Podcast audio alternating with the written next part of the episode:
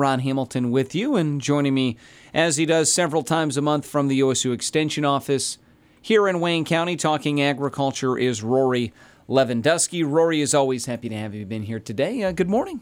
Good morning, Ron. Glad to be here. Well, on today's program with Rory, we're going to be talking about upcoming meetings to help farmers with the Farm Bill Commodity Crop Program decision. So, first off, Rory, for folks out there who need some uh, clarification. What is the crop program decision that, that farmers need to make? Right. Well, the uh, 2018 Farm Bill provides commodity crop producers with options to choose between enrolling in either an agricultural risk coverage, uh, commonly known as ARC, or a price loss coverage, uh, commonly known as PLC, uh, program. Uh, the Farm Bill allows those commodity producers, so we're talking you know, our, our, our corn and soybean and, and uh, wheat farmers, uh, they have to make a program election for the 2019 through 2020 years by March 15th of, of this year. Uh, and then uh, after that, so after the 2020, then they'll make a yearly program election for the following three years of that 2018 Farm Bill. Remember, the Farm Bill covers a five year period of time. Sign up enrollment in the Farm Bill programs are done through the County Farm Service Agency, uh, the FSA office. And although I know some of our farms uh, may have already enrolled, uh, a lot of farms out there still have not done that. Uh, I know that specifically our Wayne County FSA office is really encouraging farmers to come in and enroll for one of those uh, program decisions during the January and February time period. All right. Well, I'm asking you to do all of the heavy lifting as usual, Rory. But can, for our listeners, can you outline the basics of each of these programs, and then also talk a little bit about how they work? Sure. Well, all the uh, Farm Bill commodity crop programs offer the possibility of payments that depend upon a farm having base acres established through your FSA office. So uh, that's the first requirement. Now, those base acres do not necessarily reflect the actual acres in production because uh, farm bills in recent history have, have not permitted farms to be able to update those base acres. So, in many instances, uh, farms may actually have more acres in, in crop production than those actual base acres that are on record and that are part of the Farm Bill program. Payments, though, then are generated when either a crop price or the amount of crop revenue per acre falls below some predetermined figure. Additionally, uh, payments can generally only be made on a percentage of those base acres, so it's never 100% of your base acres. And then in some cases, there's also a maximum payment rate per acre. So all these factors have to be considered. Now, depending upon your program choice, uh, key components are either going to be county yield averages and the market year average price, or it could be individual yield averages and market year average price, or possibly just market year average price is going to be the determining factor.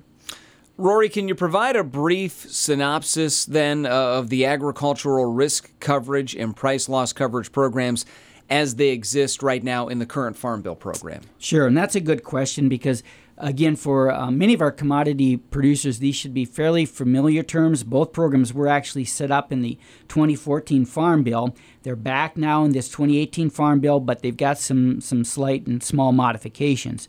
So, that Agricultural Risk Coverage, or ARC program, has a county level option and an individual option. Uh, so, both the ARC County and that Price Loss Coverage, or PLC program, allow farmers to make an election on a crop by crop basis. So, for example, a farm could choose to mix and match between those two programs. They might, for example, choose PLC for corn and wheat, and maybe the ARC County for soybeans, or you know any other crop combination. Both programs pay on 85% of base acres when a payment is generated. The ARC County program then generates a per acre payment when crop revenue falls below 86% of a calculated guaranteed crop revenue value. That revenue guarantee is calculated using a five year Olympic average of the county yield and market year average price. The price loss coverage program generates a per acre payment when market year average price below, falls below a reference price that has been set in the Farm Bill. So then the ARC individual program is a bit different, and this one's a little more complicated. It uses the individual farm yields instead of a county yield average to calculate potential payments. And it only pays on 65% of base acres. And if it's chosen, it applies to all the base acres across the farm. You don't get to do any mixing and matching uh, so there's no PLC then election option. Rory, since these programs are similar to, to what was available in the 2014 Farm Bill, should farmers choose the same program option? And, you know, it's not exactly. So, what has changed that will then affect the program choice? Yeah, Ron, that's a that's a really great question. Uh, and I want to again encourage farmers to really look at this farm bill. And again, that March 15th date is a really important date because if you don't make a decision by then, you don't get a 2019 crop payment, and uh, you also then are automatically defaulted back to your choice you made for 2014. And now, under the 2014 Farm Bill, a lot of farms chose ARC County for corn and soybeans, and PLC was used for wheat on about 38 to 40 percent of the, of the base acres, and ARC County for the rest. ARC Individual was not used at all. And based on the, the reading I've done uh, from various ag economists and then uh, looking at uh, numerous crop yield and price scenarios, uh, I believe that uh, most of our farmers need to make probably different program choices for this farm bill as compared to that 2014 farm bill. So, again, that March 15th date is really important. Our market situation is obviously quite a bit different compared to when the 2014 Farm Bill was written. Crop prices have fallen significantly, and since we're using a five year Olympic average to calculate that guaranteed revenue on that ARC program, that means that guaranteed revenues have also declined significantly. And various yield and price scenarios will demonstrate that unlike the 2014 Farm Bill, this 2018 Farm Bill is very likely only going to make small to moderate per acre payments if payments are triggered at all. In contrast, uh, the 2014 Farm Bill made some pretty sizable and significant payments under that ARC County program. Again, this, this is going to look a lot different, this 2018 Farm Bill. And then another factor to consider for some farms is this 2019 year with all the prevent plant acres. Uh, there may be some situations if you had an entire FSA farm that was 100% prevent plant. Uh, you didn't get any of your commodities planted, uh, that might be a situation where that ARC individual program uh, could make maximum payments. So there's a lot of different decisions uh, to be made this year. Once again, joining us in studio this morning from the OSU Extension Office, Rory Lewandowski. And uh, Rory talking uh, about some upcoming meetings to kind of help people uh, figure out the Farm Bill and, and what decisions need to be made. What factors need to be considered, Rory, in making the, the program choice? And I guess, how should farmers go about making a program choice? Right. What are the steps they need to follow? Well, I think first of all, you, you really need to consider this farm bill again as, as a much more of an insurance type program. And so when you look at that, uh, you have to really begin to ask yourself a couple of key questions. So I think uh, the questions farmers really need to ask themselves are, are, you know, where they really need some some insurance protection.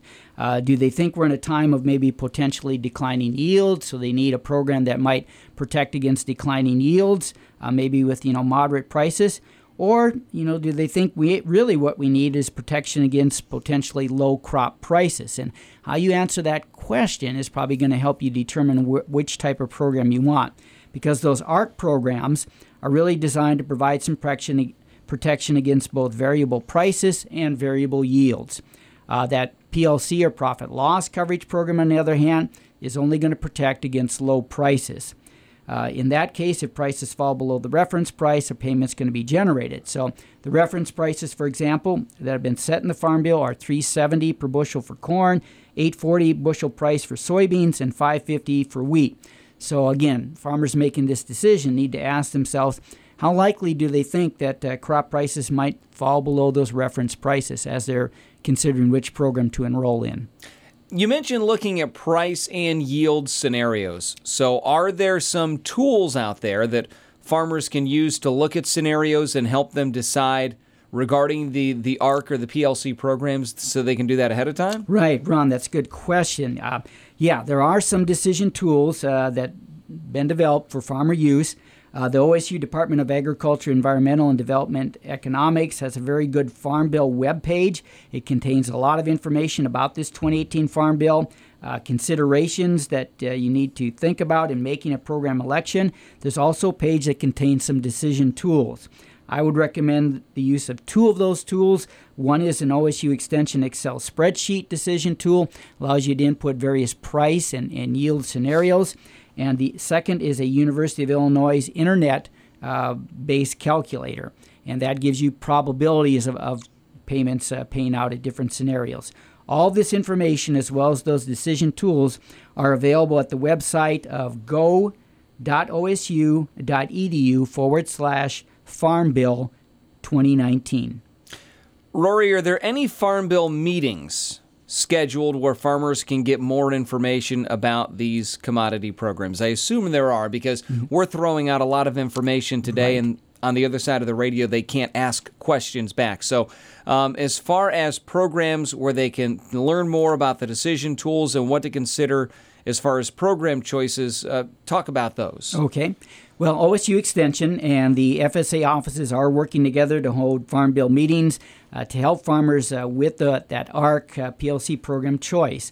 So in Wayne County, we have meetings scheduled uh, for 1 o'clock p.m. on January 7th and again 6 o'clock p.m. on January 13th. Both of those meetings are going to be held in the Commissioner's Meeting Room of the County Administration Building. If you're in Ashland County or those times don't fit and you want to drive over to Ashland County, meetings are scheduled at 6:30 p.m. on January 8th and 6:30 p.m. again on January 14th. Both of those meetings will be held in the basement meeting room of the Ashland County FSA office. And then uh, on that website I mentioned, all Farm Bill meetings scheduled across the entire state are listed uh, at that website of go.osu.edu forward slash Farm Bill 2019. As always, a lot of information. As always, at the end of the program, Rory, we ask where people can find out more. Right. Uh, you can contact me at the Wayne County Extension Office, 330 264 8722, or you can contact the Wayne County FSA office at 330 262 1911. Once again, joining us on a Tuesday morning here over the Farm Hour from the OSU Extension Office in Wayne County, Rory Lewandowski. Rory, thanks as always. You're welcome. Thanks, Ron. More on the way. We'll check in with your five day forecast up next.